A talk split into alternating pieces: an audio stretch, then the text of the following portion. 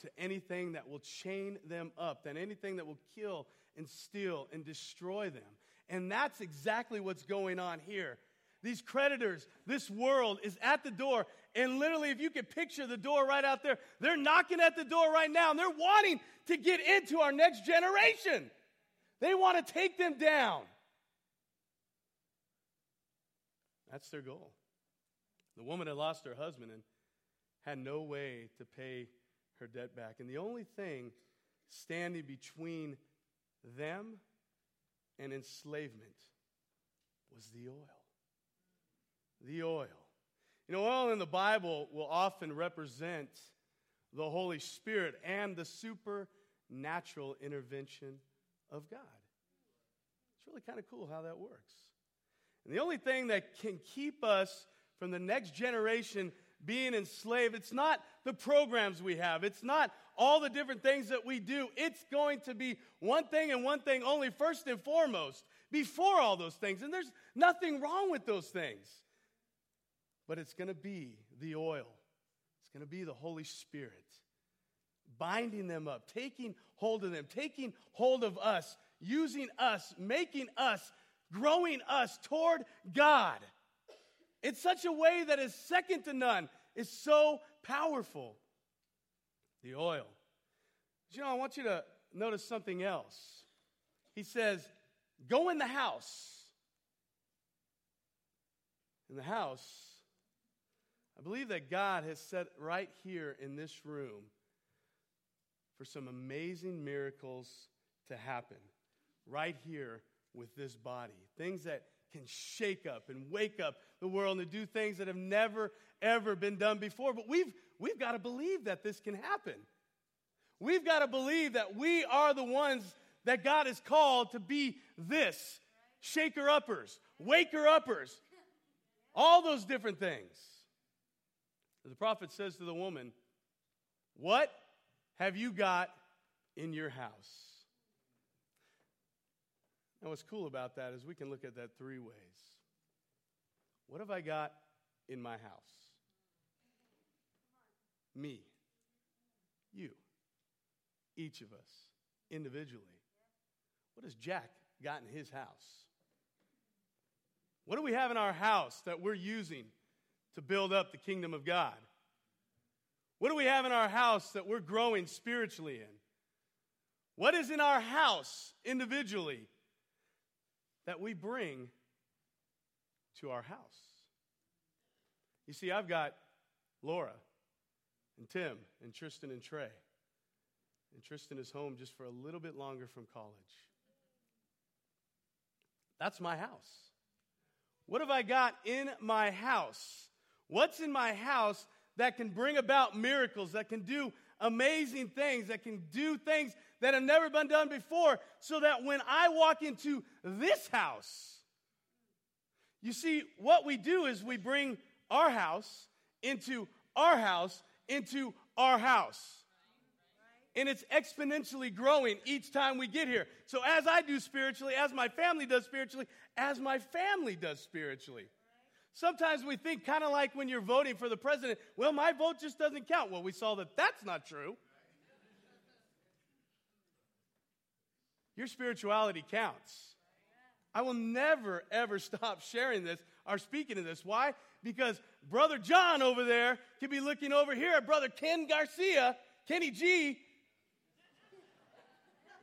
and Kenny G might be looking a little downtrodden today. And John walks over and says, Ken, I just noticed you from across the room. But had John not been here, had John not been growing his house, might not have noticed that. Might not have seen that. He might have missed it all together. And instead, Kenny G just goes on his merry way. Not so merry. Not so merry. What have you got in your house? Well, she says, All I have is the pot of oil.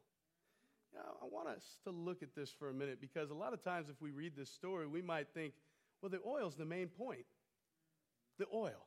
Why? Because the oil is there, and the oil is not the focus. It's not what really is. You might read this a hundred times and think, wow, how cool is it that she has this oil? Amazing it is that God is going to keep multiplying this oil. He'll increase this oil. The oil will not stop. The oil is available, it'll always be there. The issue in this story is not the oil. The issue is is there a vessel? So the point the title of this lesson is Will, will you be the vessel? Will you be the vessel? And that's what we're going to talk about just for a little bit longer here this morning. The prophet tells the woman, Go get something God can pour something into. I want you to notice this here for a second. The woman had to do her part in the miracle, didn't she?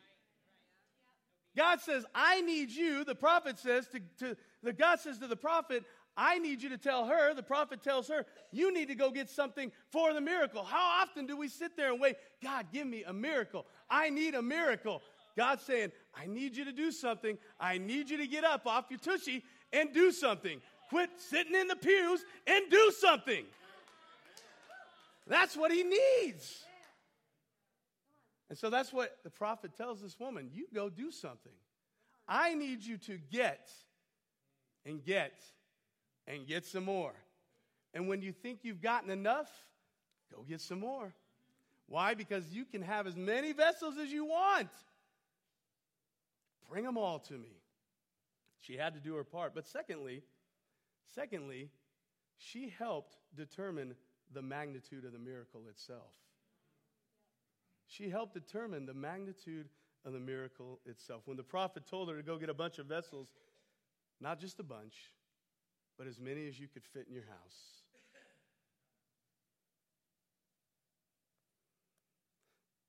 The limit in a miracle that God wants us to do is not God. It's not heaven. Heaven's not the issue, just like the oil was not the issue. Heaven has an endless supply of miracles waiting for us to just claim them, to take them, to say, Give me the miracles. Let me get off my behind and do something. I'm ready to go, God. I'm ready to be used as your vessel.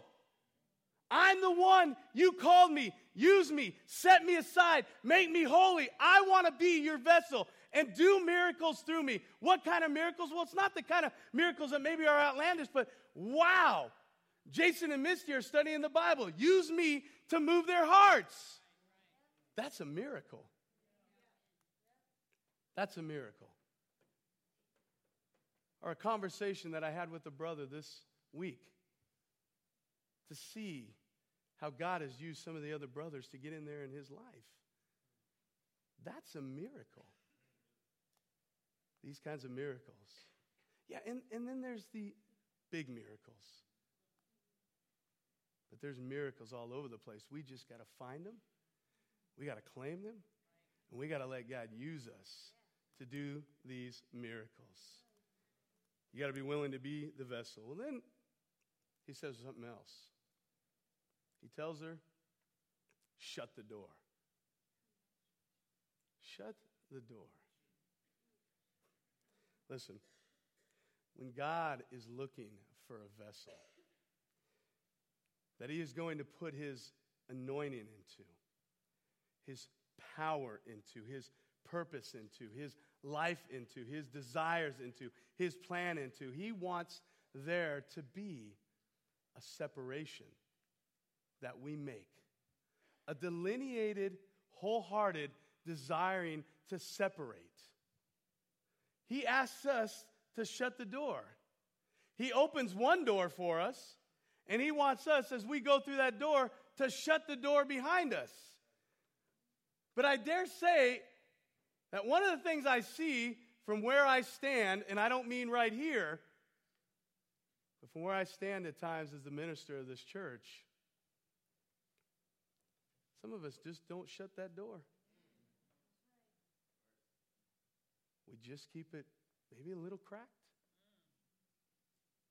Some of us a little bit wider.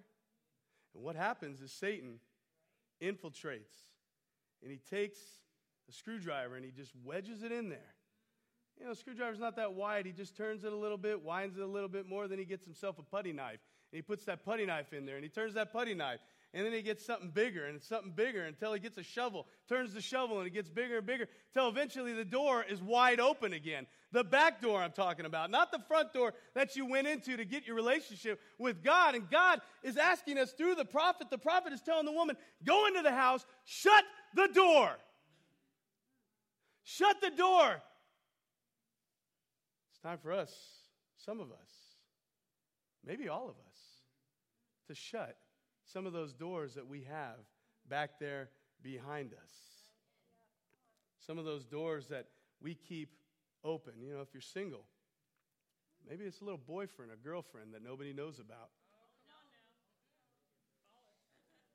It's a little something, something at work going on. Well, you know. You know, if, if you're married, maybe it's something even worse.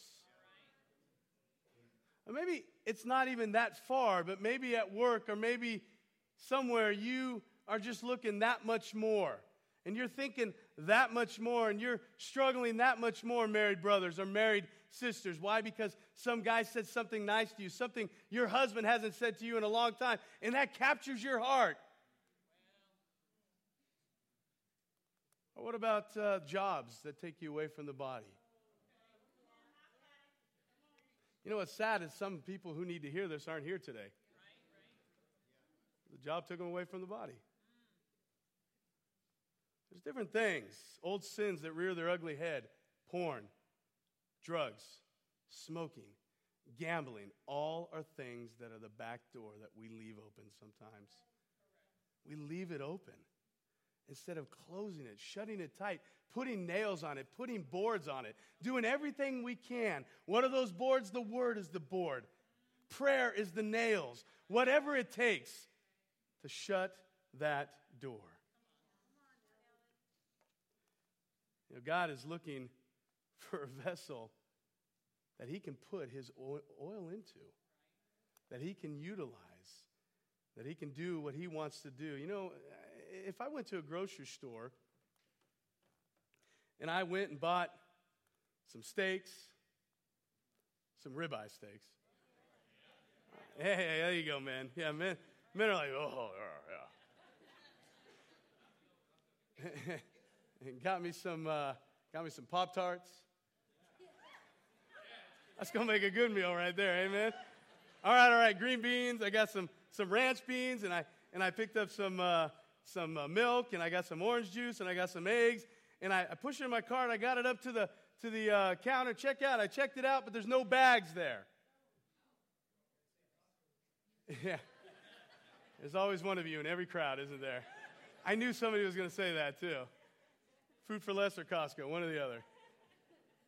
And so I have to pick up all the food and carry it out, and I'm dropping it on the way out. The eggs break, the milk splatters everywhere, and you'd be like, wait a second something's not right here. You Got to have something to put the product into, don't you? Or what if tonight you went home and you said, I don't want to cook tonight. Let's order a pizza. And the pizza delivery guy gets there and he's got the pizza. He knocks on the door, you open the door, and in his hand is the pizza. No box, just the pizza. Cheese oozing down everywhere. And you're looking at this thinking, there's something not right. Of course, the first question you're going to ask is what? Where's the box? Where's the box? Where's the box? You would expect the pizza to be delivered in a box. Mellow mushroom, baby. You don't get much better pizza than that right there. You would expect the pizza, the product, to be delivered in a vessel. But get this this box, in and of itself, is maybe worth 50 cents. You see, the box is not the value. The box doesn't have much value at all. Now, there is some value to it obviously, because we don't want this guy to walk up to our door with cheese oozing everywhere holding a pizza. So there's some value, but the real value comes when the product is put inside the box, isn't it? The product has to be put in the box. So then when you put the product in the box, there's value, non-stop value. The kind of value that you want when you open up this box and you smell the pizza and it's mellow mushroom pizza and it's got pepperoni on it, and it's got mushrooms on it, and it's got sausage on it. And man, I'm hungry right now. Amen. I need to move on from that one for sure. But understand the box does not give value to the product. The product gives value to the box. It's the value. See, we're, we're, we're just the vessel that's being filled up by the oil. And God says, Look, I love you.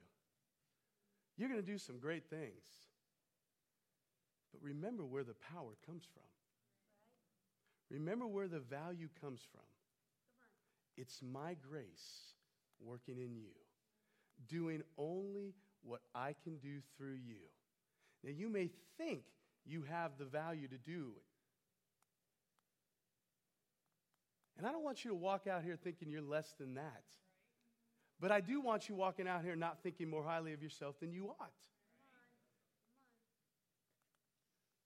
God puts the value in here. And all he asks, all he asks of us, church, is for this, this box, inside the box, to be clean and empty. Not perfect, but clean and empty. He wants us to clean ourselves of all the junk, all the mess, all the muck.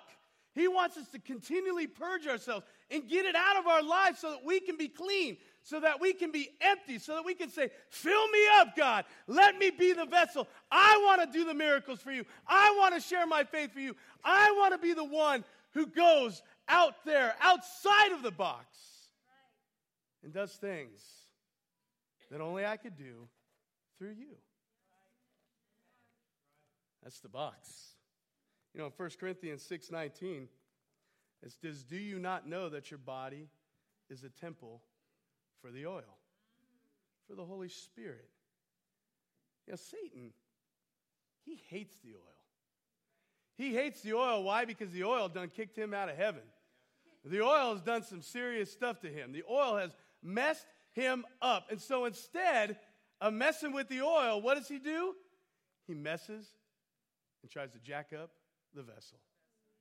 He's trying to mess with the vessel. He's trying to do everything he can to put as much trash in the vessel, to put as much muck in the vessel as he possibly can, to keep the vessel from being empty and clean so that God can't vi- fill up the vessel the way God wants to fill up the vessel. You know, as I look out on this room right here and the people in this room, what I see are a number of people who have amazing testimonies.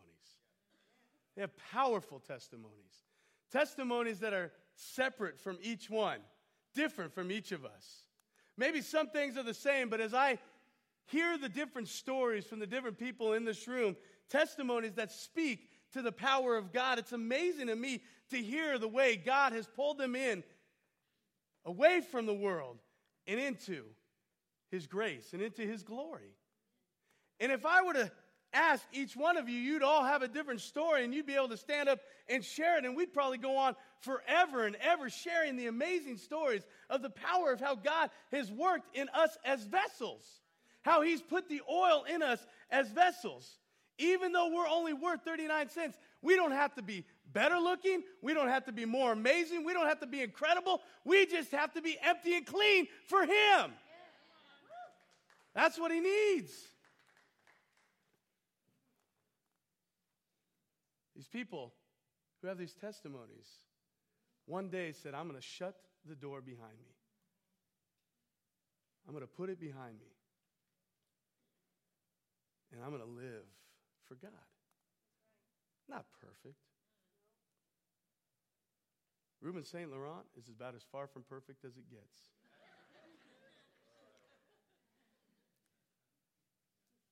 but he's living for God. Gabe Hernandez, amazing servant. Man, even when he wears the Cowboys jersey, he's living for God.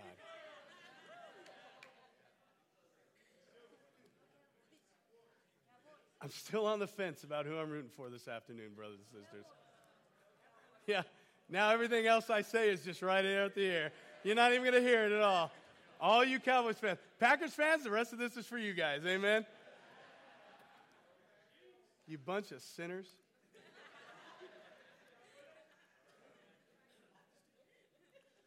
But you know, if I were to have them stand up and share, they wouldn't want us to praise them for what's happened, for the changes. They'd want us to praise the oil, the Holy Spirit. You see, the vessel doesn't deserve the praise, it's the Holy Spirit. It's the, the oil that deserves the praise. He desires the glory, He desires the honor and the praise. And He wants each of us to praise Him in such a way as to when we come in here on Sunday mornings, that we fellowship with each other and we love up on each other and we sing songs of praise to Him. We give our hearts to Him no matter what has happened this week. And then when we leave here, walking out those doors, that we take Him with us and we show Him to the rest of the world as His vessels, as those who have been filled up by His oil. He doesn't need, like I said, He doesn't need superstars, He doesn't need amazing people even though as I look around here, that's what we have. We have a lot of amazing people. You know, you're reading a book right now, that Ruth book. That Ruth book. It's called the That Ruth book. It's a great book. It's really fun to read. I've been enjoying it. But you know, the thing I love about this is Ruth understood. She understood this whole concept of being a vessel. And maybe she didn't think, oh, I'm being a vessel for you, Lord. But that's what she was being a vessel. She went with Naomi. And she did it at a high cost, didn't she? And maybe you didn't realize that before you read the book, but it's amazing to think that even if you look on that one page of the rungs of the ladder of all the different people that are in that town that she goes with to, uh, in Bethlehem with Naomi, and they walk in, and, and, and there they are in this town, and all these different people, she would fall at the very bottom of the rung. And yet she was still willing to go with Naomi and do what she was going to do and do all that she could to serve Naomi. You know, two weeks ago, Todd talked about this love, this Hesed love, this committed love, not, a, not an emotional love, but a committed love. Because there's times when I look at my wife and I think, man, I do not like her right now. You're right, it's not often, honey. Amen. But our Hesed love for each other says, I'm committed to her. It says, I'm going to do everything I can in God's power to stay faithful to her. And I will. And we will. Because we have this Hesed love, and it's this love. But I honestly believe, even though we hear love is blind, I think this love, like it says, it's a very strong point, is born out of a faith. Because faith is blind.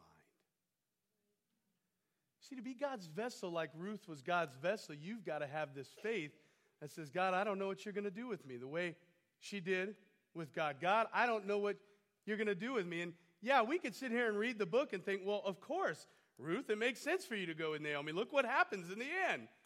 But Ruth didn't have that advantage, did she? She didn't get to read her own book and say, oh, that's how it ends? Well, of course I'm going with you, Naomi. No kidding. She had a faith that was blind.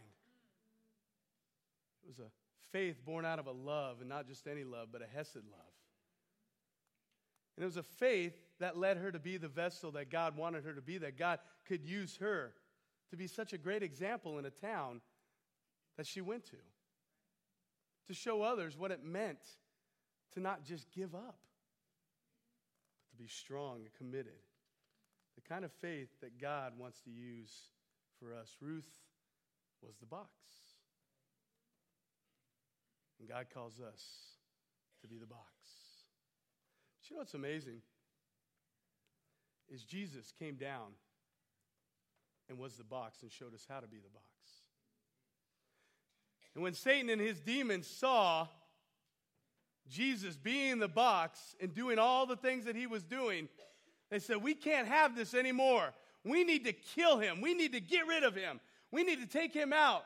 And so what happened is the box got torn, and it got beaten, and it got whipped by the cat of nine tails, and it got a crown of thorns put on it, and it had blood going down everywhere, and it had to carry the cross, and it was doing it for you and for me. All of these tears were for us.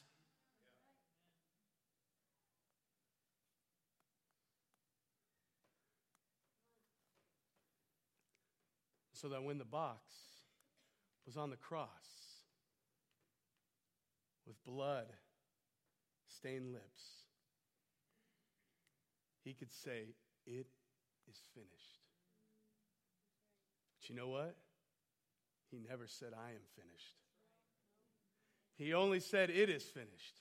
Because he wasn't finished. Because when that box was put in the tomb, when it was laid in the tomb, Satan went down to Sheol and he did a number on Satan. Jesus went down to Sheol and he did a number on Satan. And Satan was so jacked up when Jesus took the keys, he didn't have the keys to his own house anymore.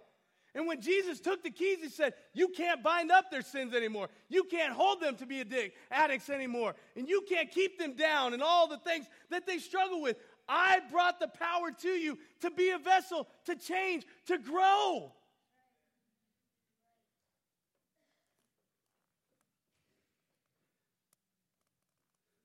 When they laid him in the borrowed tomb, he was laying there and he snatched those keys up. God knew what he was doing. You see, he only borrowed the tomb, but he bought you. He bought each one of us. He would only live in the tomb for three days, but he wants to live in us for eternity. You know, we have to understand the Holy Spirit or the oil is never going to go out and preach the sermons. It's never going to witness to your family. The Holy Spirit is never going to grow churches. The Holy Spirit is never going to witness to your friends. But the Holy Spirit or the oil inside of the vessel is going to. And the Holy Spirit, the oil needs a vessel to go and lead the churches. The Holy Spirit needs a vessel to lead Bible talks or small groups. The Holy Spirit needs to go and see a vessel and take that vessel to share and witness and preach the gospel. That's what the oil does for us. The oil is endless. But the vessels, the vessels are only as much as we're willing to give and let God work in us. You know, Paul in Acts chapter 9, verse 15 says, But the Lord said to Ananias, Go lay your hands on Saul, for he is a chosen vessel of mine. And all over this room today, what I see are a bunch of chosen vessels. I believe that. I believe the question is, is do you believe that? If someone said you're a chosen vessel, you would say, oh, what would you say? How would you answer them? Would you shy, shrink back from that? Or would you stand up and say, You're right? I am a vessel. I am the vessel that God's going to use. I am the one that has the faith. Maybe it's blind. Maybe I don't know what God's going to do in my life, but I am the vessel that God is going to use. And sometimes we think God did not get it right when He called me. I'm not talented enough. I'm not connected enough. I don't ever feel like He got it right. I'm a mess. I've got sin galore. I'm just all out there and all kinds of things. But you got to believe that God got it right. God got it right when He chose Ruth. He got it right when he chose Moses. He got it right when he chose Peter. And he got it right when he chose Craig Painter.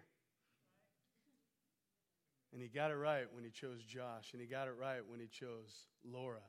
And he got it right when he chose Janelle. And he got it right when he chose each one of us to be his vessels.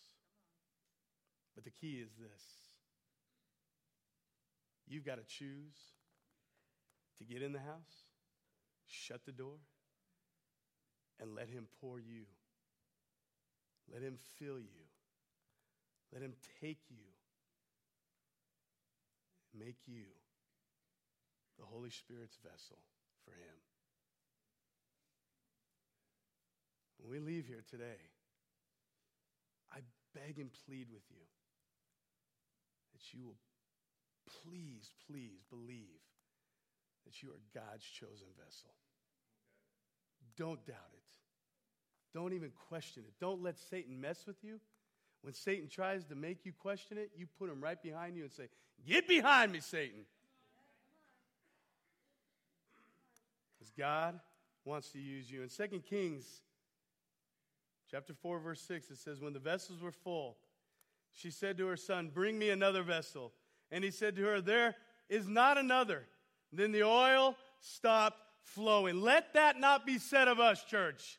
Let that not be said of this group right here. Let it not be said that the oil stopped flowing because the vessels were no more. Let's keep being the vessel. Let's grow and be better vessels, stronger vessels, vessels for the Lord every single day of our lives. Amen, church? Amen. Let's go to God in prayer.